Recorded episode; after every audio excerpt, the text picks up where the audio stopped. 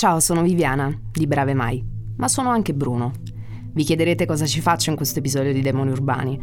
Beh, la puntata di oggi parla di identità e anche noi nel nostro podcast parliamo di identità e di tanto altro, anche se in modo più leggero. Venite ad ascoltarci, vi aspettiamo.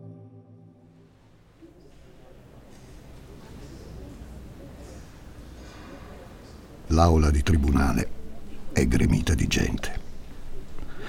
Qualcuno tra i presenti si alza in punta di piedi, incuriosito per catturare con lo sguardo l'imputato. Nell'Australia degli anni venti è il caso del secolo.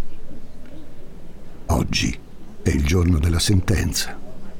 Nessuno vuole perdersi neanche un dettaglio, ma soprattutto tutti vogliono vedere coi propri occhi Harry Leo Crawford. Finalmente l'imputato arriva, scortato dalle guardie di sicurezza. Per un attimo il mormorio si interrompe. Crawford sente tutto il peso degli sguardi su di sé, che lo studiano centimetro per centimetro. Poi il brusio riprende, più forte di prima. Si sentono alcune esclamazioni di sorpresa, altre di sconcerto. E chi se lo aspettava?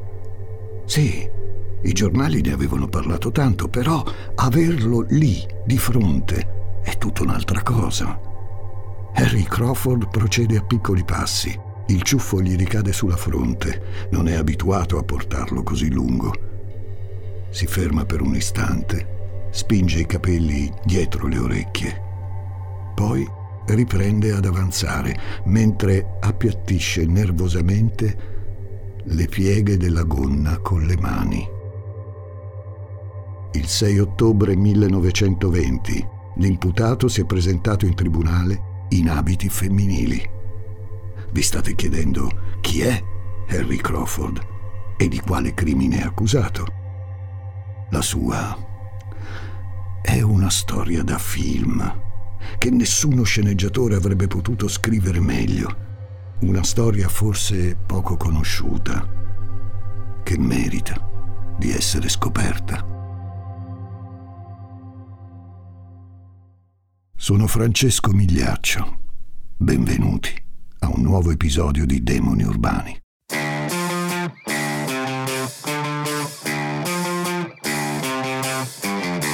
Gli Ascoltabili presenta Demoni Urbani, il lato oscuro delle città.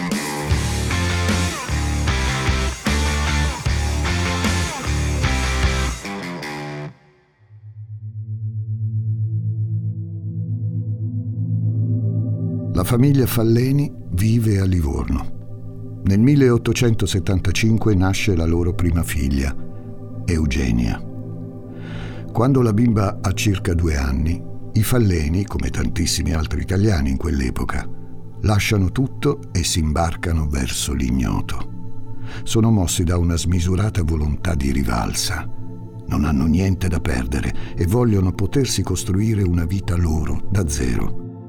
Si dice che al di là dell'oceano ci siano sconfinate terre fertili a disposizione di chiunque le voglia coltivare, terre di opportunità e di lavoro. Da che parte si trovano? Poco importa. I Falleni sono disposti ad andare ai confini del mondo per la promessa di una nuova vita. Emigrano così in Nuova Zelanda e si stabiliscono a Wellington, dove col tempo mettono su una famiglia molto numerosa. Dopo Eugenia, in casa Falleni arrivano in totale ventidue figli, di cui diciassette sopravviveranno.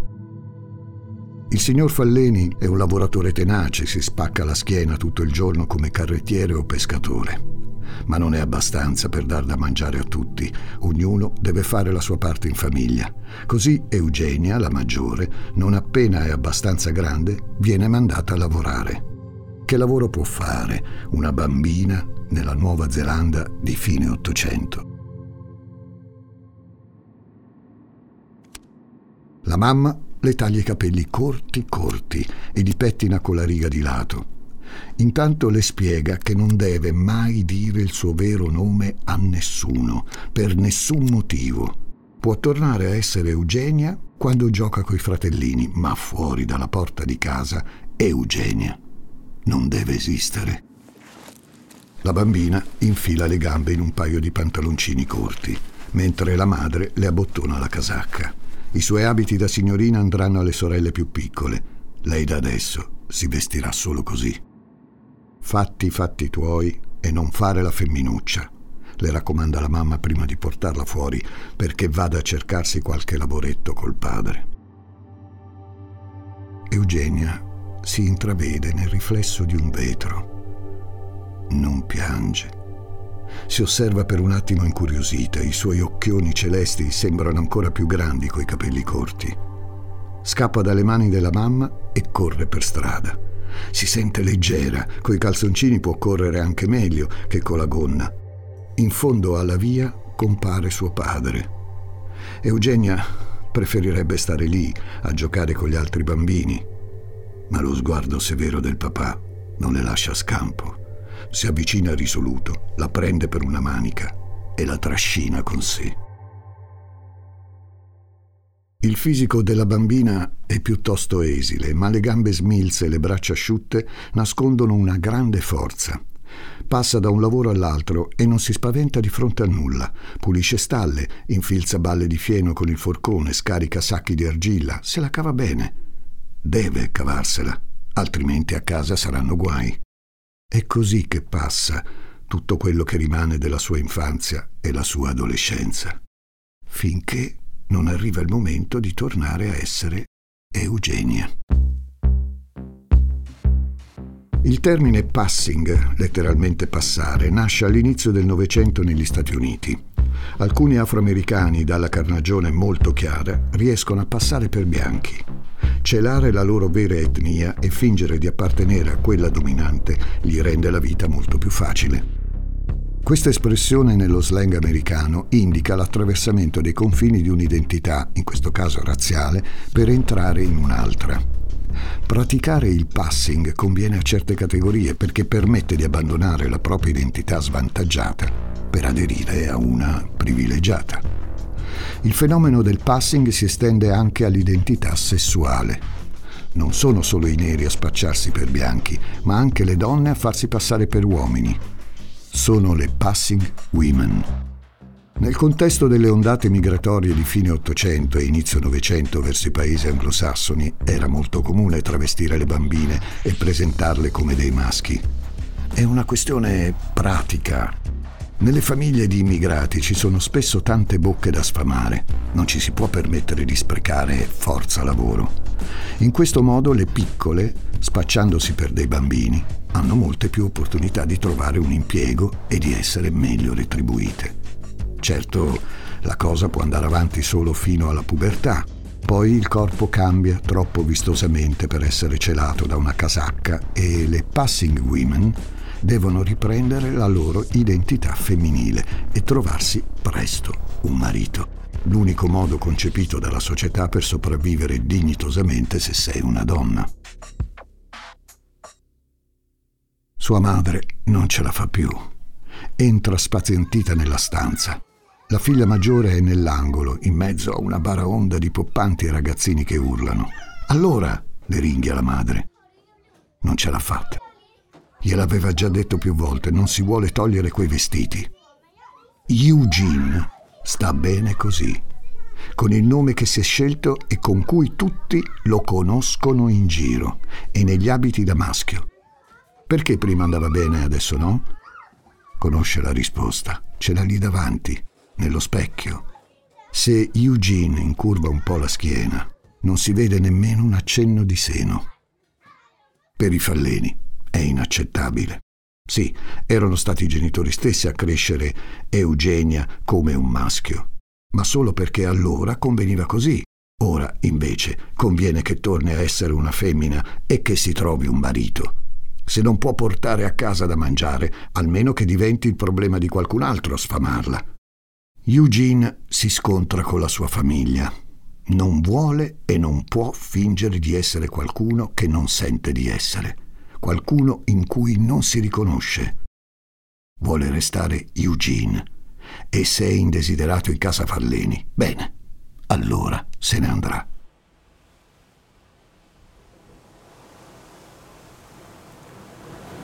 Le leggi del mare sono diverse da quelle sulla terraferma. Alcune sono più severe, altre sembrano bizzarre. Mai andare dal comandante a prua se non si è convocati, mai mettersi a fischiare, mai avere con sé qualcosa di verde. Ma c'è anche tutta un'altra libertà. Sulla nave non importa chi fossi sul continente, basta che tu faccia il tuo lavoro e che rispetti le regole di bordo. Dopo essersi allontanato dalla famiglia, Eugene scappa in Australia, a Sydney. Da qui si imbarca come mozzo su una nave mercantile e parte per la vita in mare. L'equipaggio diventa la nuova famiglia di Eugene. C'è una gerarchia ben precisa a bordo, con il comandante sopra tutti.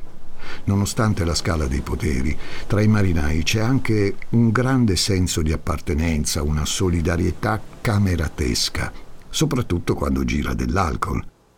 In quei momenti ci si lascia andare, si ride, si scherza e ci si ricorda anche della propria vita precedente, quella sulla terra.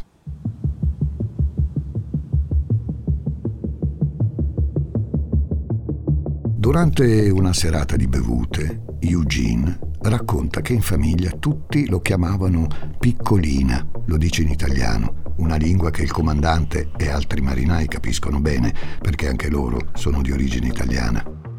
Una lingua che in grammatica prevede due generi, maschile e femminile, a differenza dell'inglese. Nessuno a bordo aveva sospettato che il mozzo non fosse nato di sesso maschile. Come parla, come si muove, lui non è che Eugene. Ha sempre lavorato circondato da uomini, è abituato ai modi bruschi, al linguaggio turpe, alle gogliardate. I marinai sono sconvolti. Forse non tanto perché Eugene non è chi aveva detto di essere, ma per una questione di legge. La legge del mare. Avere una donna a bordo è una sciagura, porta male. E la superstizione per i marinai vale ben più di ogni riflessione sull'identità di genere di cui per fortuna oggi disponiamo. Bisogna liberarsene il prima possibile. Peccato che siano nel bel mezzo dell'oceano e che la terraferma sia ancora lontana. Un minimo di pietà e di buonsenso nel comandante vincono sul timore generale del malaugurio. Si sbarazzeranno di Eugene al primo attracco disponibile. Nel frattempo, però, avere una donna a bordo in un gruppo di soli uomini in convivenza forzata può avere i suoi vantaggi. Eugene viene stuprato ripetutamente per mesi dal comandante e da chiunque avesse voglia di un pezzo di femmina. Non importa nessuno che non sembri nemmeno una donna. In mezzo alle gambe è pur sempre qualcosa di diverso da un maschio. Eugene viene scaricato al porto di Newcastle, Australia. È il milleottocentonovantotto. Eugene ha ventitré anni, è solo, non ha un soldo, non ha un posto dove andare e aspetta un bambino.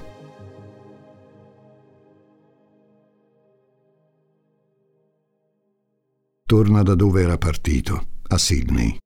Non gli passa nemmeno per la testa di andare in Nuova Zelanda per chiedere aiuto alla sua famiglia. Per loro sarebbe ancora Eugenia Falleni, e quella è un'identità con cui non sente più alcun legame da un pezzo. Ha imparato l'arte di arrangiarsi, e in fondo gliel'hanno insegnata per primi proprio i suoi genitori. Ora sta a Eugene continuare ad affinarla, a modo suo. Eugene partorisce una bambina, Josephine Crawford Falleni. L'affida alle cure di una signora italiana, una certa missus De Angelis. Josephine cresce chiamando la signora De Angelis nonna e sapendo solo che suo padre era un capitano di marina. La mamma la vede raramente, o meglio, vede un signore che quando va a trovarla non fa altro che rimproverarla. anche se lei non ha fatto niente, come se ce l'avesse con lei. Quando Josephine diventa più grande, capisce che sua madre è quel signore che passa ogni tanto da casa della nonna. Lui le impone di chiamarlo padre e di non rivelare a nessuno quel segreto. Ma a Josephine non cambia niente quella scoperta. Si sente comunque dimenticata e indesiderata da Eugenia, da Eugene e ora anche da Harry. Harry Leo Crawford non ha origini italiane, bensì scozzesi. La comunità di immigrati italiani in Australia non è ben vista. Ci sono tanti pregiudizi. Quando Eugene decide di ricominciare per davvero, lo fa reinventandosi del tutto. Si libera di ogni elemento che non sente suo e che potrebbe rendergli la vita ancora più difficile.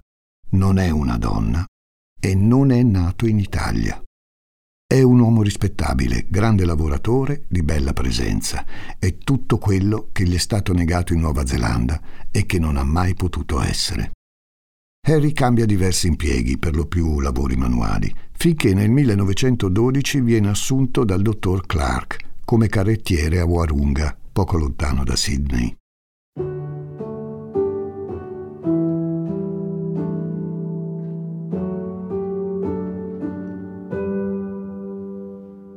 Un angelo. È questo che deve aver pensato Harry quando ha visto Annie per la prima volta. Annie Birkett sembra venire da un altro mondo, un essere incorrotto e puro, precipitato per caso in mezzo all'erciume del pianeta Terra. Annie è una delle cameriere alle dipendenze del dottor Clark. Harry lavora soprattutto tra la stalla e il cortile, si occupa dei cavalli e guida il carretto ovunque serva, ma appena può. Cerca una scusa per passare dal retro della casa e fare una capatina nella speranza di incrociare la cameriera angelica. Annie è lusingata dalle attenzioni di quel bell'uomo così gentile. Ha due occhi di ghiaccio che ti incantano. E poi è da tanto che di attenzioni non ne riceve più, da quando è rimasta vedova con un figlio da crescere, che ora ha tredici anni. Le piace Harry. È così timido e discreto, ma allo stesso tempo ci sa fare. La fa sentire importante, come se fosse l'unica donna in tutta l'Australia. Anche altre impiegate del dottor Clark si sono accorte di Harry e dei suoi occhi celesti. Alcune sono proprio delle sfacciate, vanno a tampinarlo nelle stalle. Sono tutte risatine e sguardi ammiccanti. Ma Harry le ignora. Diventa rosso per l'imbarazzo e declina gentilmente le loro avance. Lui ha occhi solo per Annie. Quando Annie dà le dimissioni, Harry la segue. La donna aveva messo da parte abbastanza denaro per realizzare un piccolo sogno, un'attività tutta sua. Si trasferisce non lontano, a Balmain, insieme al figlio, e qui apre un negozio di dolci. Harry si mostra interessato al commercio di dolciumi. Ma è Annie l'unica cosa che gli interessa davvero. Il diciannove febbraio millenovecentotredici, Annie Birkett e Harry Crawford si sposano nella canonica della chiesa metodista di Balmain.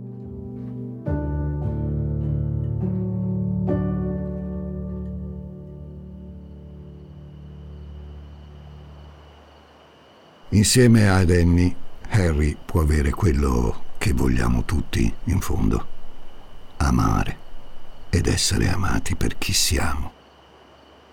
Ora, quando Harry torna a casa la sera, dopo una giornata di duro lavoro, c'è un pasto caldo che lo aspetta, c'è qualcuno che gli chiede com'è andata la sua giornata, che lo ha a cuore e che si prende cura di lui. C'è la vita che si è costruito, che ha scelto, non quella che gli è stata imposta. Ciao, sono Intelligenza Artificiale, per gli amici A I. Cecilia Zagarrigo mi ha invitato a confrontarmi con Elisa Nicoli, Andrea Grieco, Marco Dixi e tanti altri famosi divulgatori. Gli ruberò il lavoro? Scopritelo ascoltando Intelligenza Reale. Il quattro ottobre millenovecentodiciassette un trafiletto campeggia sulla prima pagina del Bathurst Times, il giornale di una cittadina a un paio d'ore da Sydney, nel New South Wales. Il titolo riporta: «È stato omicidio? Il mistero di Chatswood sconcerta la polizia». Due giorni prima, nell'area boschiva di Chatswood, era stato trovato un cadavere non identificato. Si sa solo che è di una donna. Difficile risalire a chi appartiene, come riporta il giornale. Il corpo appariva del tutto carbonizzato. Non presentava segni di violenza e lo stomaco conteneva molto cibo. Non era presente odore di alcol e gli organi interni si trovavano in condizioni ottimali. Secondo il dottor Palmer, l'ufficiale medico del governo, la morte è avvenuta probabilmente per ustioni. Nessuno reclama quel corpo. La polizia archivia il caso come suicidio. Alcuni testimoni avevano detto di aver visto aggirarsi per la zona una donna in atteggiamenti bizzarri. Sembrava fuori di sé. Inoltre, nei pressi del cadavere era stata trovata una bottiglietta di cherosene. Nel cimitero di Rookwood compare una lapide con l'incisione: il corpo di una donna ignota. Una sera di ottobre, Harry torna a casa dopo una giornata di lavoro in fabbrica. Si toglie la giacca sporca di polvere all'ingresso e va verso la cucina. Il figlio di Annie è già rientrato. La tavola non è stata apparecchiata. Il ragazzo chiede notizie della madre. Devono aspettarla per cena? Harry gli risponde di no. Annie se n'è andata con un altro uomo. La cosa andava avanti già da un po'. Era solo questione di tempo. Aveva preferito scappare col suo nuovo amore piuttosto che rimanere con la sua famiglia. Non c'è niente da fare se non andare avanti. Dopo l'allontanamento di Annie, suo figlio se n'era andato via da casa. La vita continua, sì, ma negli anni si porta dietro molte domande. Non è convinto della fuga improvvisa della madre. Le cose avevano iniziato a non andare tanto bene in casa quando Josephine, la figlia di Harry, era andata a vivere con loro. E poi, nei giorni prima che Annie andasse via, lei e Harry litigavano spesso, li sentivano pure i vicini. Ma che la madre lasciasse la sua vita, le persone che amava, così, da un giorno all'altro... Nel millenovecentoventi il figlio di Annie si confida con una sua zia, le racconta le sue perplessità e un episodio particolare che non riesce a togliersi dalla testa. Una settimana dopo la scomparsa di Annie, Harry l'aveva svegliato nel cuore della notte. Gli aveva chiesto di andare con lui a Manning Road, una quindicina di chilometri dai boschi di Chatswood. Qui si erano messi a scavare una buca nel terreno. Harry a un certo punto aveva gettato la pala tra i cespugli, come in preda a un raptus, e si era bloccato. Poi erano tornati in città, in silenzio. Anche la zia è d'accordo. C'è qualcosa che non va in questa storia ed esorta il nipote a contattare la polizia. Il figlio di Annie Birkett riconosce gli effetti personali e i resti della donna morta carbonizzata a Chatswood tre anni prima. Il cinque luglio millenovecentoventi la polizia arresta Harry Leo Crawford. Anche per lui la vita era andata avanti. Un anno prima aveva sposato una donna più grande, Elizabeth King Allison, detta Lizzy. Harry viene prelevato dal suo posto di lavoro e portato in centrale. Cosa gli succederà ora? Gli agenti gli spiegano che resterà in prigione fino all'inizio del processo. Quindi verrà assegnato a un istituto carcerario. Per un attimo si ferma tutto attorno a Harry.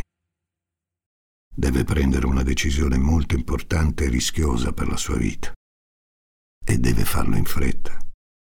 Chiede di essere mandato in una prigione femminile, perché lui è una donna. Aveva già imparato a sue spese cosa avrebbe potuto succedergli se fosse rimasto in un ambiente chiuso, pieno di soli uomini. Per favore, non dite niente a mia moglie. Nel momento in cui Harry rivela la sua identità, implora la polizia di non comunicarlo a Lizzy.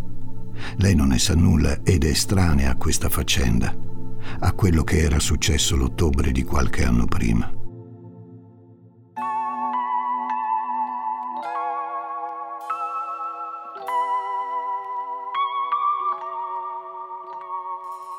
Il tre ottobre, nel New South Wales, si festeggia il giorno dei lavoratori, da noi è il primo maggio, ma si celebra in date diverse, a seconda degli stati.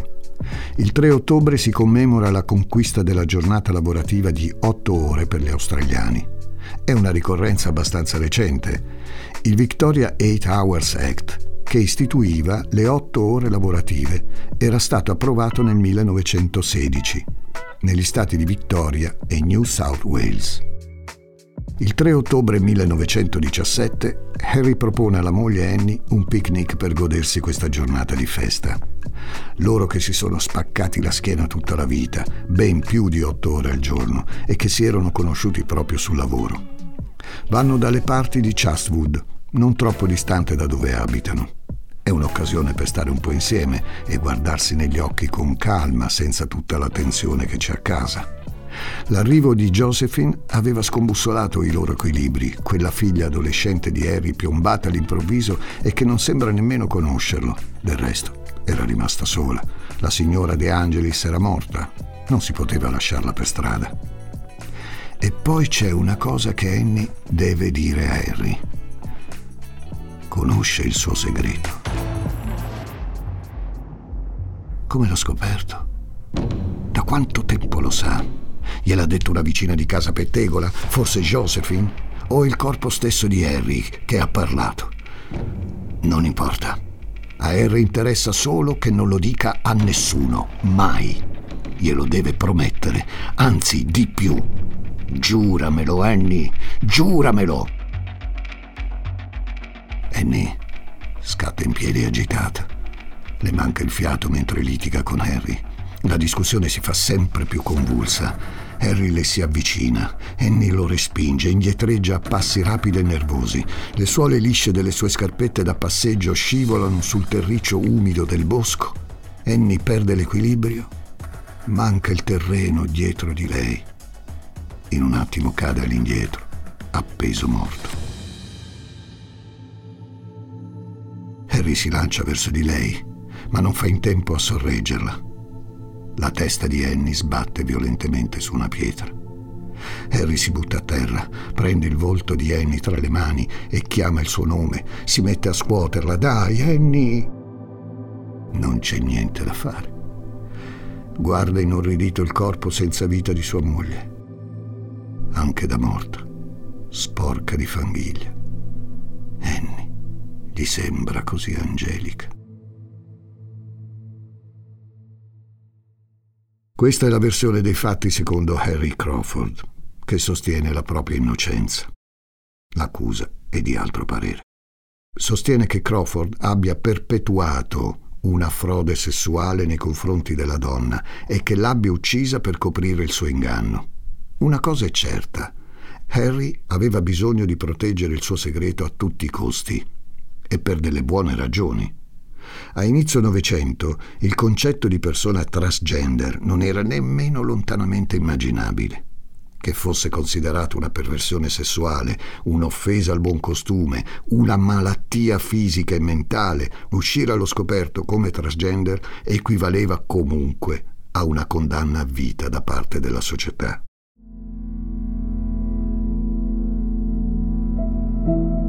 Esistono due serie distinte di foto segnaletiche dell'imputato. Potete trovarle facilmente su internet. Vi invito a cercarle e confrontarle, mettendo una foto accanto all'altra. Nella prima immagine, che probabilmente risale ai giorni dell'arresto, seduto su una sedia, c'è Harry Crawford. Un bell'uomo, colpiscono subito i suoi occhi limpidi e acquosi. Sembra esserci un velo di apprensione nel suo sguardo, come se stesse chiedendo a chi era dall'altra parte dell'obiettivo: che ne sarà di me? Nell'altra foto c'è Eugenia Falleni. È stata scattata più avanti, il ventuno ottobre millenovecentoventi, dopo l'arrivo della sentenza. Lo sguardo è spento, stanco, i capelli spettinati. Sul volto sfatto si leggono tutta l'umiliazione e la sofferenza. I giornali impazziscono per il caso del diabolico uomo-donna che genera uno scalpore mediatico incredibile. Harry Crawford viene descritto come un mostro perverso che si traveste da uomo per imbrogliare donne innocenti, convincendole a sposarlo. L'omicidio è solo la conseguenza della sua natura depravata. Per la stampa, Harry è colpevole dell'assassinio di Annie Birkett e di un crimine ben più spregevole: travestirsi da uomo ed essere attratto dalle donne. La curiosità nei suoi confronti è morbosa quando viene rivelato il ritrovamento di un dildo di legno e gomma tra gli oggetti in suo possesso. Si scatena il putiferio. Alla gente non interessa che Harry sia accusato di omicidio. La gente è morbosamente attratta e allo stesso tempo indignata, perfino offesa, da chi è Harry Crawford. All'inizio del processo, l'attesa fuori e dentro il tribunale è fervente. Tutti vogliono vedere coi propri occhi quell'essere misterioso e ignobile di cui parlano i giornali. Com'è un uomo-donna? Ridicolo, ripilante o invece attraente? Cosa avrà di femminile? Un giornale locale, il sei luglio millenovecentoventi, descrive così l'apparizione dell'imputato. La donna accusata è stranamente interessante. Ella ha delle straordinarie sembianze mascoline ed in quanto alla faccia è decisamente da uomo. Indossa vestiti maschili. Nel bacino appare distintamente nervosa. Indossa un anello al mignolo. Ha anche un cappello di feltro grigio e i suoi capelli sono neri e corti. La sua faccia è piccola, specialmente intorno alla bocca, ma appare complessivamente più vecchia di quanto si è stabilito, ovvero quarantatré anni. Il vestiario può dirsi di una persona di buon gusto, di colore grigio scuro, con una maglietta a maniche corte bianca ed una cravatta verde nello stile di Broadway. Indossa anche stivali di cuoio ben conciato. Alle prime udienze, Harry si presenta in abiti maschili. Chi è chiamato a giudicarlo è in difficoltà, non capisce chi o cosa abbia di fronte.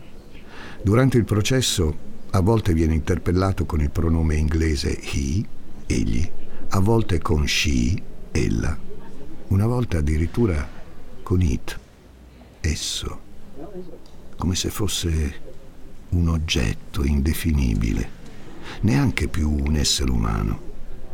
In un certo senso è così. Harry in aula smette di essere una persona e diventa un fenomeno da baraccone. Il suo processo è un vero e proprio show. La gente fa di tutto per assicurarsi i posti migliori in aula, come se stesse andando al circo, al cinematografo in cerca di intrattenimento. Ogni volta che Harry entra in quella stanza, sente gli sguardi degli altri che lo attraversano senza pietà. Ogni parte del suo corpo è sottoposta a un attento scrutinio che finisce in una risata, in un mormorio o in un commento, come se lui non fosse nemmeno lì davanti. Il sei ottobre millenovecentoventi arriva il momento della sentenza. Questa volta l'imputato si presenta come Eugenia, in abiti femminili. Avanza lentamente. Forse se andasse più veloce l'umiliazione che prova passerebbe più in fretta, ma non ci riesce. Si sente addosso il giudizio, prima ancora del verdetto finale. Delle persone stanno per decidere la sua vita, probabilmente senza aver davvero ascoltato quello che aveva da dire. Inoltre, il suo avvocato difensore non ha fatto granché. Sostiene l'innocenza del suo cliente appellandosi alla sua condizione debilitante di invertito congenito. Usa questi termini per parlarne. È quello il vero crimine di Harry Crawford, non tanto quello che ha fatto, ma chi è. La condanna arriva in un paio d'ore. La giuria non ha dubbi, soprattutto dopo l'agonia mediatica a cui Harry era stato sottoposto nei mesi precedenti. Colpevole. Pena di morte. Nel New South Wales è da più di trent'anni che non si sentiva una condanna così severa e che non veniva giustiziata una donna. La notizia della sentenza ha una grandissima risonanza mediatica, sarà arrivata quasi sicuramente anche ai Falleni. Il caso è stato trattato ampiamente dalla cronaca australiana, così come è da quella neozelandese. Nessuno di loro ha mai cercato di contattare Harry. Probabilmente per loro Eugenia era già morta quando era diventata Eugene. E gli andava bene così. Era stato come liberarsi di un fardello. Avevano perso altri cinque figli e gliene restavano ancora troppi. Harry deve fare da sé, come sempre. Qualche settimana dopo la sentenza fa appello contro la condanna. Sostiene che le prove presentate erano puramente indiziarie. Inoltre, la ricostruzione dei fatti fornita dall'accusa, secondo cui si sarebbe scagliato su Annie, era stata demolita dalle testimonianze degli stessi medici legali. La Corte d'Appello Criminale è impassibile. Risponde che se la giuria era arrivata alla conclusione che l'accusato fosse la persona che aveva causato la morte della donna, non importa con quali mezzi, il verdetto di colpevolezza era giustificato. È un paradosso a risparmiare Harry. Ciò che per lui era un peso insostenibile, essere nato donna, e ciò che gli salva la vita. Il sei dicembre millenovecentoventi la sua pena viene commutata in ergastolo. La motivazione sta nella reticenza per i tribunali dell'epoca a condannare a morte le donne. Il pregiudizio di genere ribalta nuovamente la sua vita. Quello verso le persone transgender aveva portato alla sua condanna e ora quello sulle donne gli fa scampare la forca. Lo so, miei cari e mie care, questa è una storia incredibile che è arrivata fino a noi anche e soprattutto per lo scalpore mediatico che aveva creato ai tempi, pur lasciando tante domande sulla vita e sulla morte di Annie Birkett. Come ha fatto a non accorgersi degli elementi femminili nel corpo di Harry? Beh, è molto probabile che sia Annie che Lizzy fossero perfettamente a conoscenza della sua identità e che volessero stare con lui proprio per questo. Ogni tipo di relazione omosessuale nell'Australia di inizio Novecento era meglio restasse ben nascosta tra le pareti domestiche. Per il resto si fingeva. Donne che fingono di essere attratte dagli uomini e viceversa. Per Harry e Annie poteva essere una forma di protezione. Ognuno faceva da copertura all'altro. Chi avrebbe mai avuto qualcosa da dire a un uomo rispettabile che vive con la sua legittima sposa? Dato che era improbabile che Annie fosse all'oscuro del segreto di Harry, perché hanno litigato quel tre ottobre nel bosco? Si è trattato di un incidente? In caso contrario, che motivo aveva Harry per ucciderla? Purtroppo non lo sapremo mai. Non è da escludere che Harry Crawford fosse davvero innocente. Oxford Street è una delle arterie principali di Sydney, lunga quattro chilometri e mezzo. È ricca di pub, ristoranti e locali notturni per tutti i gusti. Ogni anno, a inizio marzo, proprio da qui parte il Sydney Gay and Lesbian Mardi Gras. Una parata del Gay Pride, tra gli eventi più grandi e più celebri di questo genere. Questa via rappresenta un punto di riferimento importante per la comunità queer di Sydney. Nel duemiladiciannove, all'incrocio con Taylor Square è stato installato un attraversamento pedonale a strisce arcobaleno. Molto tempo prima, il nove giugno millenovecentotrentotto, una donna era stata investita mentre attraversava la strada su Oxford Street. Era poi morta il giorno seguente al Sydney Hospital.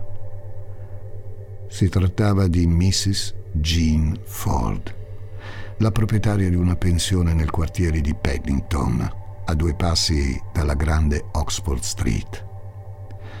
Quella signora, sulla sessantina, fino ad alcuni anni prima, era Harry Crawford. Nel millenovecentotrentuno era stato scarcerato in anticipo, in quanto era ormai anziano e le sue condizioni di salute non erano buone. Per tornare nel mondo aveva ripreso un'identità femminile. Non quella di Eugenia Falleni, no. Quel nome ormai lo conoscevano in troppi. Sapeva che l'aspettava una vita senza Annie, senza Lizzy, senza affetti, senza nessuno. Tanto valeva viverla nel modo più discreto possibile, anche a costo di rinunciare a se stessi.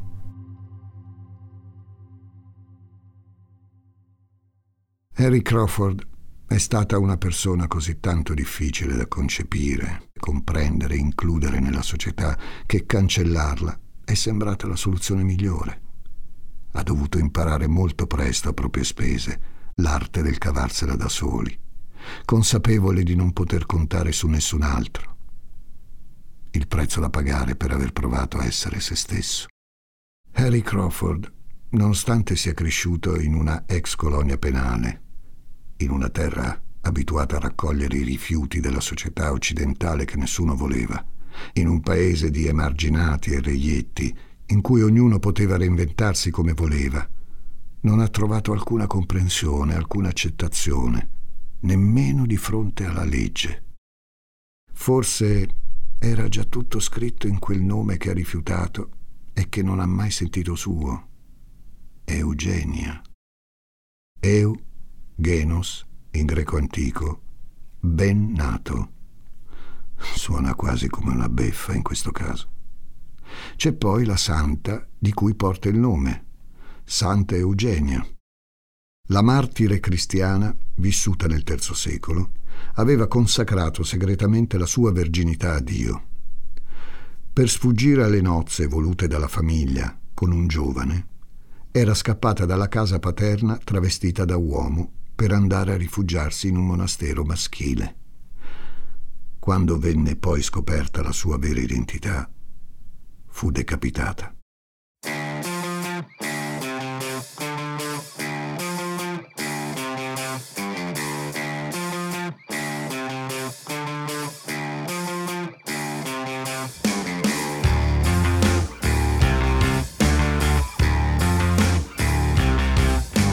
Demoni Urbani è una serie originale degli Ascoltabili a cura di Gianluca Chinnici e Giuseppe Paternò Raddusa, condotta da Francesco Migliaccio.